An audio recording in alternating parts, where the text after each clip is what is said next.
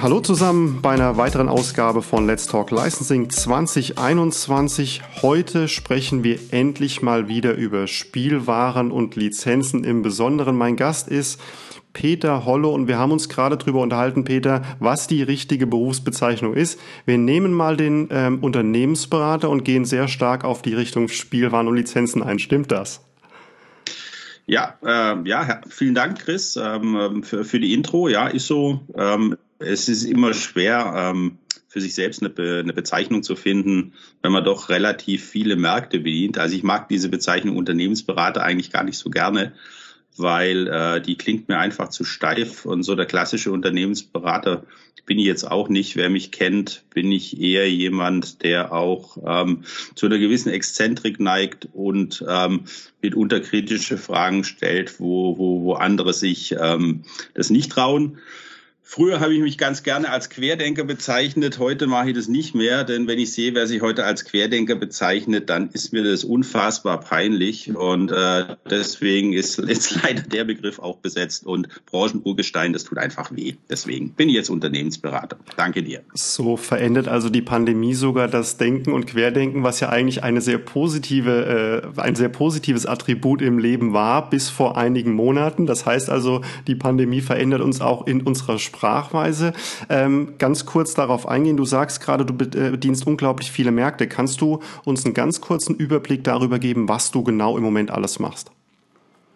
Ja, das ist eine gute Frage. Das frage ich mich auch manchmal. Also was ich tatsächlich mache, ich, ich habe verschiedene, oder fangen wir mal andersrum an. Ich bin ähm, 2011 aus Corporate Germany ausgestiegen und habe mir einfach überlegt, was mache ich aus meinem Leben. Und ähm, was ich schon immer machen wollte, war tatsächlich die, die Thematik Personal- und Unternehmensberater oder Personalmarketing, weil Marketing ist eine Richtung, aus der ich komme und in die ich auch mal reinstudiert habe. Und ähm, habe dann angefangen, ganz klassisch als Personal- Unternehmensberater ähm, in der Branche oder in der Spielwarenbranche zu arbeiten.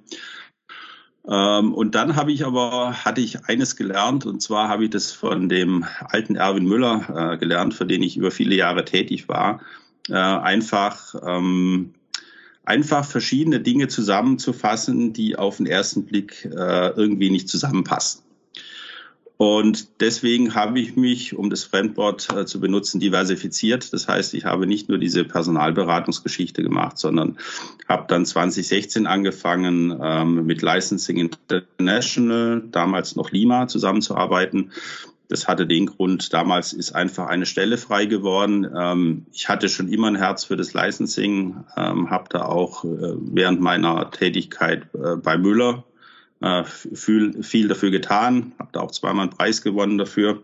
Nicht nur ich, sondern ich und mein Team und das ganze Unternehmen. Und deswegen war es für mich irgendwie logisch, äh, da anzuheuern. Ähm, tatsächlich haben die mich auch genommen. Ähm, und äh, seitdem bin ich für das Deutschlandgeschäft äh, von Licensing International zuständig. Hochspannende Sache, ähm, die mir sehr viel Spaß macht, ähm, weil die Licensing-Branche äh, einfach eine sehr, sehr wandelbare, sehr überraschende, sehr innovative und kreative Branche ist. 2019 habe ich angefangen oder habe ich den Toys and Games Report gegründet.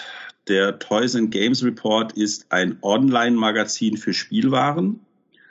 Ähm, das habe ich einfach deswegen gemacht, weil ich den Eindruck hatte, da ist ein Bedarf draußen für ein neues, frisches Format. Ähm, den betreibe ich jetzt seit zweieinhalb Jahren recht erfolgreich, äh, macht mir auch großen Spaß und begleite damit, damit die Geschicke der Spielwarenbranche.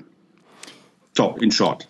Das ist in short und trotzdem eine ganze Handvoll. Wir haben eben ganz kurz im Vorgespräch schon mal über die verschiedenen Themenbereiche gesprochen.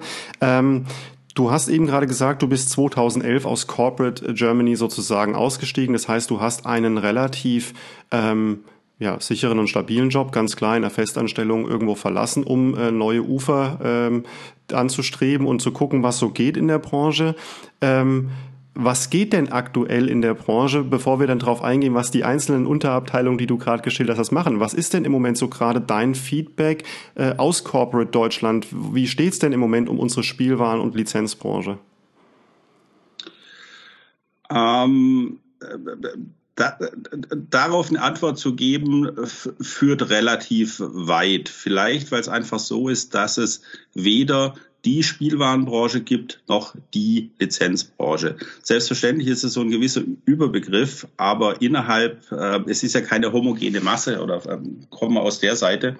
Beides ist ja keine homogene Masse, sondern es ist eine inhomogene Geschichte. Ähm, in der Spielware zum Beispiel ist es so, gibt es sicherlich Unternehmen, ähm, die haben vermutlich große Probleme. Ähm, es gibt aber auch andere Unternehmen, die waren 2020 hoch erfolgreich, weil denen, ich weiß nicht, ob man es sagen darf, aber es ist halt einfach so, weil denen auch die Pandemie ein Stück weit äh, geholfen hat, weil sich die Menschen ins Häusliche zurückgezogen haben. Und ich denke, alle, die, die heute ähm, Dinge anbieten, die mit die mit, nennen wir es mal, Überbegriff Cocooning zu tun haben, ähm, egal welche Branche, auch in der Spielware, die, die haben 2020 sehr gute Umsätze gemacht und die werden auch 2021 sehr gute Umsätze machen. Das heißt, jeder, der Puzzles, Brettspiele etc. anbietet, für den war sicherlich 2020 ein Bombenjahr, wenn er nicht große Fehler gemacht hat. Ähm, das gleiche gilt im Licensing. Also alles, was im Licensing, äh, nennen wir es mal, Cocooning orientiert war, also das ganze Thema Home and Living. Ähm, die Branche hat sehr gut funktioniert. Die Spielwarenbranche insgesamt hat sehr gut funktioniert im Licensing.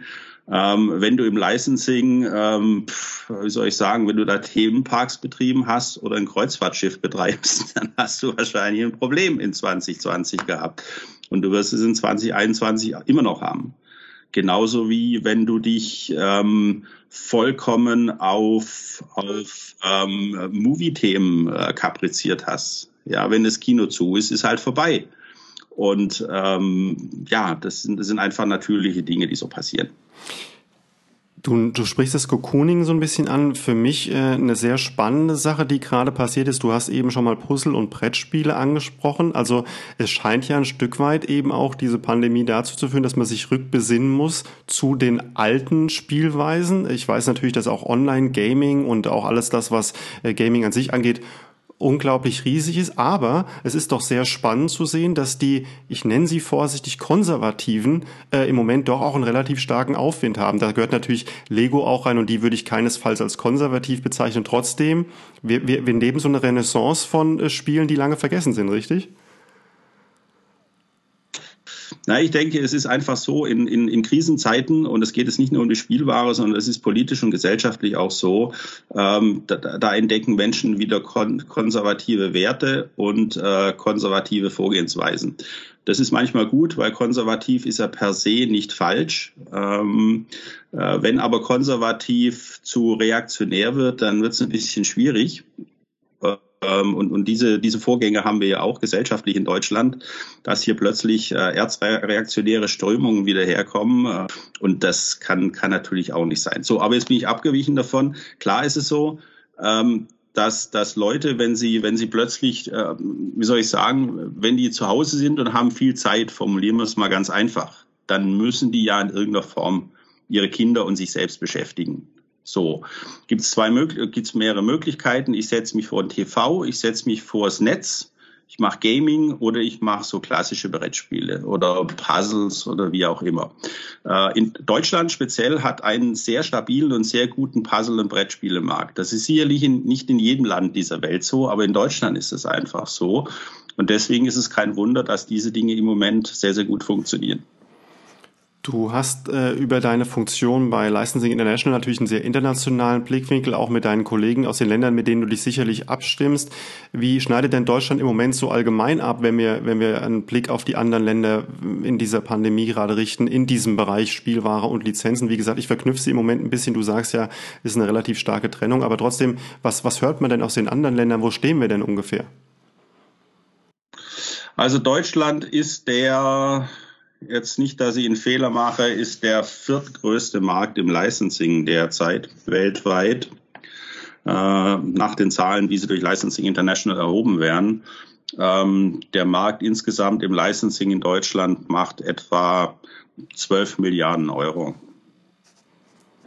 Und im Vergleich zu den, zu den äh, anderen Märkten, wir haben ja zum Beispiel eine relativ starke ähm, ja, pandemische Lage wohl gerade in zum Beispiel UK, die waren ja per se immer in Lizenzen extrem stark.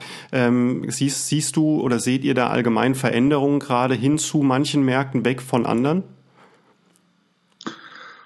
Ähm, also ich glaube schon, dass es, dass es in dieser Branche oder in der jetzigen Lage schon einen, einen generellen Switch gibt oder generelle Überlegungen, wo Dinge hingehen, sagen wir es mal einfach so.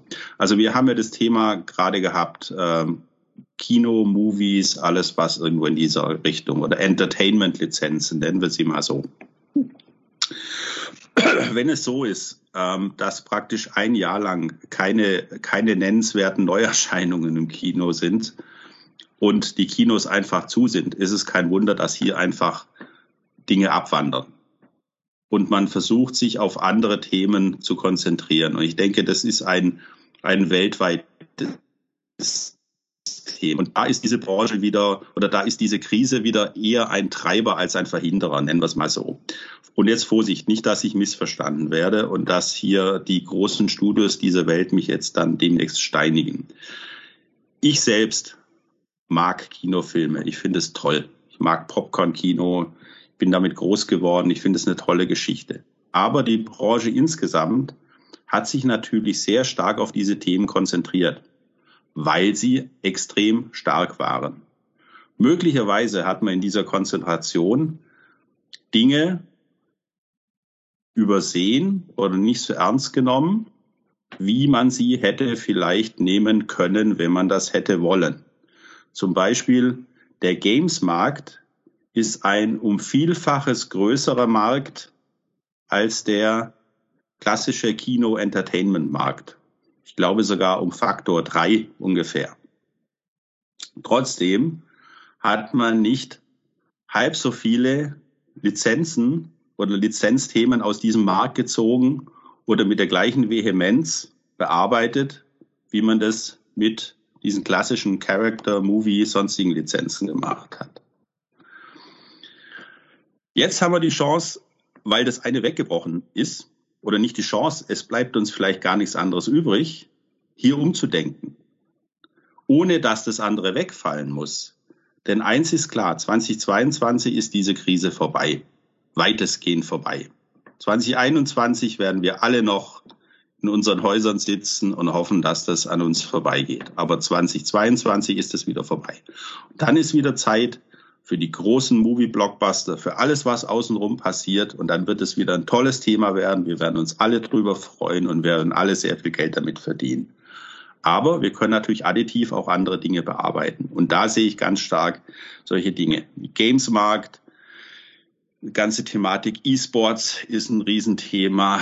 Alles, was sich in irgendeiner Form auf YouTube tummelt, das sind alles interessante Themen, die wir viel, viel stärker aufgreifen können, weil es auch so ist, dass große Teile der Zielgruppe auch hier konsumieren. Und ähm, wir müssen natürlich mit dem, was wir tun, dahin, wo die Zielgruppe ist. Und nicht im Prinzip permanent alte Konzepte replizieren. Und aus jedem Franchise ein Prequel, ein Sequel, ein Spin-off pressen, ja, reim dich oder ich fress dich. Das funktioniert eine gewisse Zeit, ist auch vollkommen okay, ist auch legitim, ist auch in Ordnung. Aber ganz am Schluss führt es vielleicht dazu, dass die Leute das, Interesse an, das Interesse an sehr guten Themen verlieren. Weil wenn ein Thema so omnipräsent ist, dass du dem praktisch nicht mehr entkommen kannst, ob du willst oder nicht, dann wird es vielleicht für einzelne Zielgruppen nicht mehr interessant. Und da müssen wir einfach andere Angebote anbieten. Wenn ich dich da richtig verstehe und ich glaube, wir sind da auch sehr äh, deckungsgleich in der Meinung, ist natürlich so, dass die Relevanz von den Harry Potters, den Star Wars in dieser Welt natürlich zurückkehren wird, wahrscheinlich, wenn äh, entsprechend die Pandemie vorbei ist. Wahrscheinlich ist sie auch immer noch äh, so groß, weil eben eine unglaubliche Beliebtheit da ist. Die Frage ist aber, sind diese äh, Lizenzen, die du wahrscheinlich angesprochen hast, du kannst mich aber auch korrigieren, Fortnite, Minecraft und so weiter, die da auch schon mal aufgepoppt sind, sind die ähm, auch so erfolgreich in den gleichen Zielgruppen Oder ist es sogar teilweise so, dass, und das ist mein Eindruck, dass so Sachen wie eine Biene Maya, ein Fireman Sam, die Sachen Miraculous, die jetzt auch schon viel länger irgendwo laufen und die länger im Markt sind, Paw Patrol vielleicht noch zu nennen, dass die eben im Moment aufgrund der Konstanz äh, den, den, ja, diesen Movie-Blockbuster ein bisschen den Rang ablaufen? Ähm, das ist, glaube ich, die 1 Million Dollar Frage, die sich die ganze Branche stellt. Und wenn ich diese 1 Million Dollar Frage beantworten könnte, dann ähm, würde ich mich jetzt hier von meiner Privatinsel vermutlich melden. Ähm, kann ich nicht. Äh, ich kann da auch nur spekulieren. Ähm, ich, ich denke, diese Strömung gibt es und das hat immer unterschiedliche Gründe. Also wenn du jetzt zum Beispiel Traditionsmarken ansprichst oder Traditionsbrands, Traditionscharacters, dann ist es doch so, dass auch wieder, hier sind wir wieder im Thema Krisenzeiten. In der Krisenzeit geht man gerne zurück zu regressivem, nennen wir es mal so. Zu allem, was so ein bisschen kuschelig ist, was gelernt ist.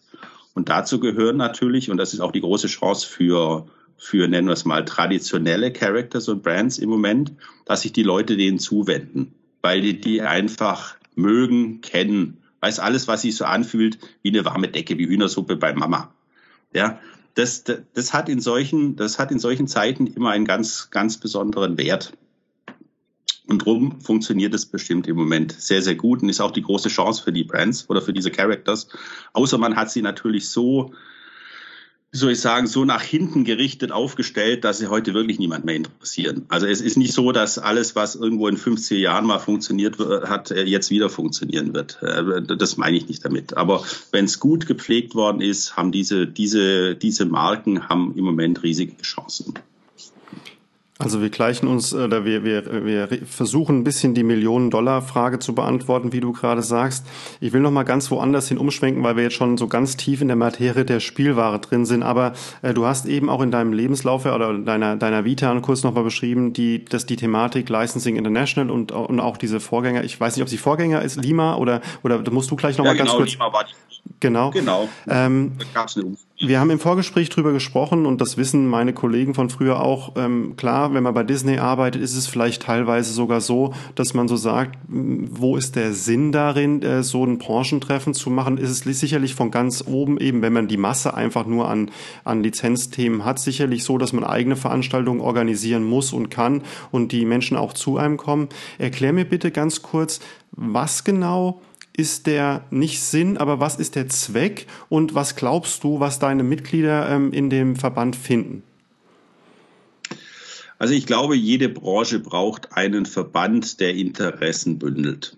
Und äh, zu einem Verband muss man einfach wissen, ein Verband ist immer der größte gemeinsame Nenner aller Einzelinteressen. Er kann niemals, und es kann auch Licensing International nicht, und das kann auch ich als Person nicht, jeden immer persönlich in seinen Bedürfnissen zufriedenstellen.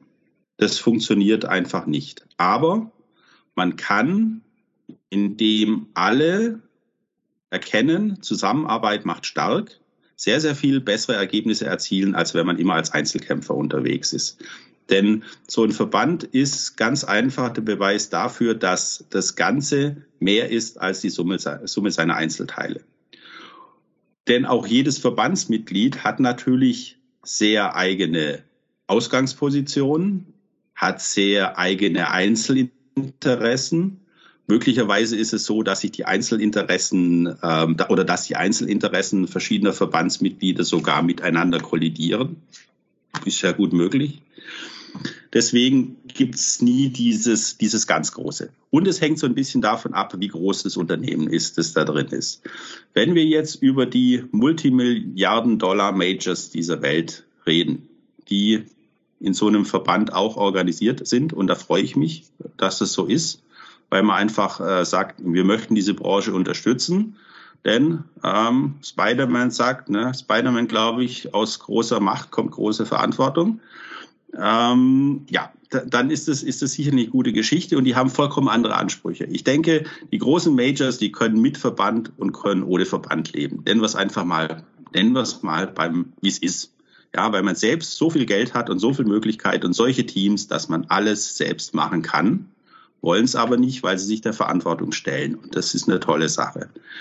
Wenn du jetzt aber ein mittelständisches Unternehmen bist oder du bist jemand, der gerade angefangen hat, dann wird es natürlich so, dass die Angebote, die so ein Verband dir bieten kann, wie, wie Sichtbarkeit, wie Zahlen, wie Veranstaltungen, wie verbilligte Tickets und Pipapo und alles, was dazugehört und sicherlich auch ein Stück weit Credibility, weil bei Licensing International Mitglied zu sein, bringt dir sicherlich Credibility, weil es einfach beweist, dass du eben nicht nur mit, dein, mit deiner Aktentasche unterm Arm durch die Gegend rennst, sondern wirklich intensiv und auch echt Licensing betreibst, dann ist das eine vollkommen andere Geschichte.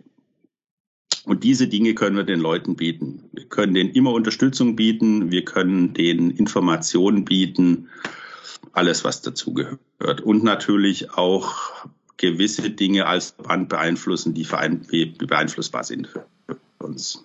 Gerade die, die Treffen und die Zusammenkünfte sind ja das, was, glaube ich, auch diesen Verband so ein bisschen geprägt und ausgemacht hat, in sehr positiven. Also der Bayerische Hof und auch die Wolkenburg in Köln haben ja immer wieder gezeigt, dass da Leute auch unglaublich gerne dann zusammenkommen, um sich auszutauschen. Wie funktioniert das denn jetzt gerade in Zeiten der Pandemie? Ähm, das funktioniert eigentlich relativ gut. Das klingt so ein bisschen wie funktioniert nicht, aber funktioniert doch. Nee, es funktioniert wirklich gut, weil ähm, wir haben es letztes Jahr geschafft und es war auch ein Stück weit für mich überraschend äh, oder andersrum angefangen. Auf der Spielwarenmesse bin ich noch da gestanden und habe die, die, die Situation Spielwarenmesse 2020 und habe die, die auf mich zukommende Situation vollkommen unterschätzt. Also ich habe damals noch geglaubt, es wird im April eine eine Präsenzveranstaltung in Köln geben und es wird eine Präsenzveranstaltung im, im Bayerischen Hof in München oder sonst wo geben. So, dann haben sich die Ereignisse alle überschlagen und irgendwann mal war klar, dass es das nicht geben wird. Und ähm, ich habe eine sehr große Affinität zu diesem ganzen Thema ähm, Online-Internet. Also ich habe irgendwie 95 schon angefangen, Web Webseiten zu bauen ähm, und bin auch Heavy-User mit allem, was damit zu tun hat. Ich bin permanent online irgendwo und irgendwie. Ähm, habe mich dann mal kundig gemacht, wie können wir denn Online-Formate anbieten, die nicht ähm, das klassische Messe replizieren, sondern ein interessantes, zeitgemäßes Angebot machen. Habe ich mit vielen Unternehmen gesprochen. Ähm, das hat dann einfach irgendwie nicht funktioniert. Und deswegen habe ich das gemacht, was ich eigentlich immer mache. Wenn, wenn ich es nicht kann, dann lerne ich einfach, wie es funktioniert. Und dabei habe ich ein Partnerunternehmen gefunden und wir haben gemeinsam ein wirklich sehr, sehr gutes digitales Format ähm, in relativ kurzer Zeit aus dem Boden gestampft und haben es dann im Juni, hoffe ich war es, oder Juli, Juni, glaube ich, haben das 2020 durchgeführt. Das war der digitale Tag der Lizenzen. Toll war es, dass die Mitglieder und die Mitgliedsunternehmen hier gefolgt sind, weil du kannst das größte Ding der Welt machen, wenn dir niemand folgt, dann hilft das alles nichts.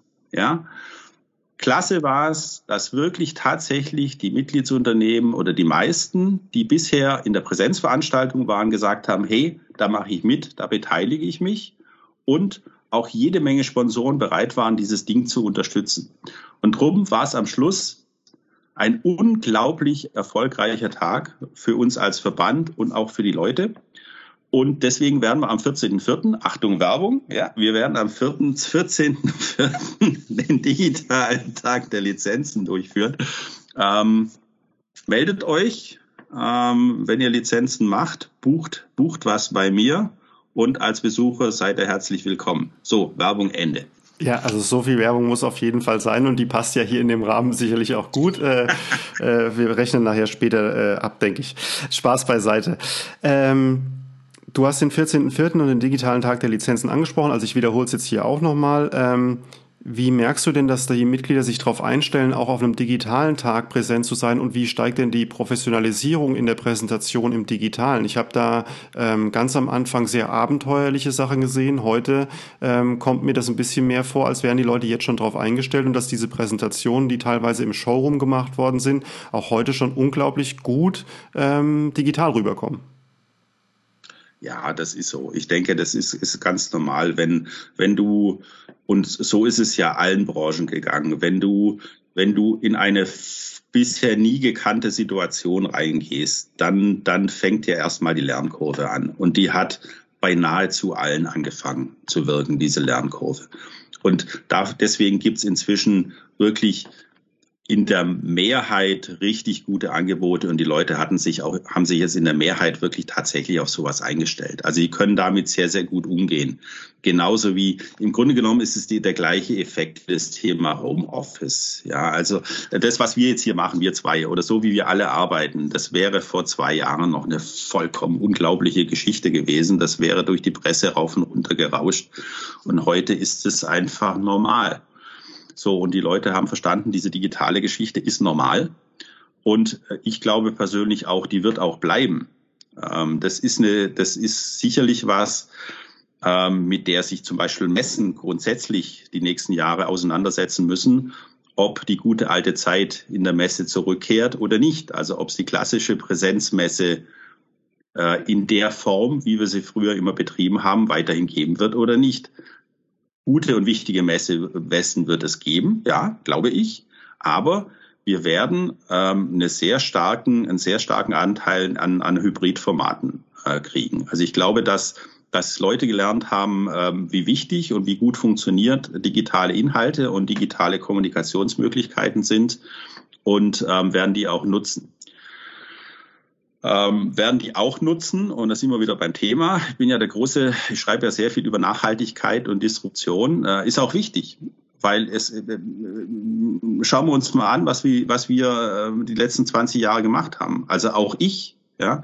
Ich bin morgens um drei aufgestanden, dann bin ich mit dem Auto nach, nach, nach München auf den Flughafen gefahren, dann bin ich in den Flieger gestiegen, dann bin ich irgendwann mal um, keine Ahnung, um 12 Uhr in Slowenien oder sonst wo angekommen, habe ein Gespräch von 15 Minuten ge äh, gehabt, was möglicherweise sogar, äh, nennen wir es mal, wie es ist, für ein Arsch war. Ja, dann bin ich wieder in meinen Flieger eingestiegen und bin abends um, keine Ahnung, nachts um eins am nächsten Tag wieder zurückgekommen. Also jetzt mal sehr überspitzt. Das sind noch Thematiken, die kannst du heute nicht mehr geben. Also aus ganz vielen Gründen. Das ist sowas vollkommen vollkommen unökologisches. Das kann einfach so nicht weiter funktionieren.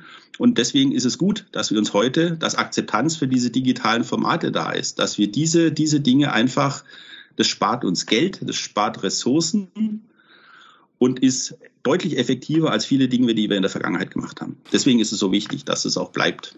Eine Frage, die ich mich, äh, ich, ich mir immer wieder stelle, auch im Zusammenhang eben mit unserem Gespräch jetzt gerade, ist, dass wir in einer Branche unterwegs sind, die doch sehr viel Emotionen erzeugt. Die Haptik und tatsächlich das Spielvergnügen, die, die wirkliche, das Anfassen wollen, die Emotionen dahinter sind nach wie vor unglaublich wichtig. Wie kriegen wir das denn jetzt noch hin, dass wir wirklich auch äh, nicht nur ein Päckchen geschickt bekommen und das nachher wieder zurückschicken, weil es uns nicht gefällt? Da müssen wir auch noch drin sehen, dass wir wirklich auch trotzdem die Art von Messen und das Anfassen können immer noch irgendwo ähm, behalten halten, oder?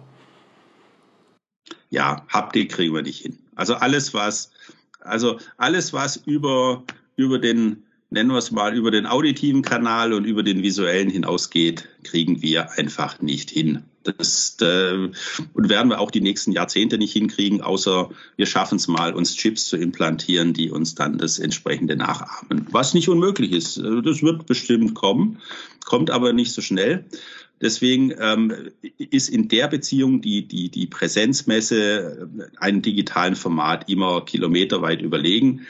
Ist ja auch alles, was, ähm, wenn es um Dinge geht, naja, nennen wir es mal, wenn es menschelt, also wenn es nicht zielgerichtet ist, ähm, ist, ist eine Präsenzmesse sowas zu einem digitalen Format immer haushoch überlegen, weil es schon Unterschied, ob du irgendwo in der Messe auf dem Gang stehst und siehst dann irgendjemand und winkst dem zu und sagst, hey Junge, ähm, und, und, auf die Art sind ja schon riesen Geschäfte entstanden.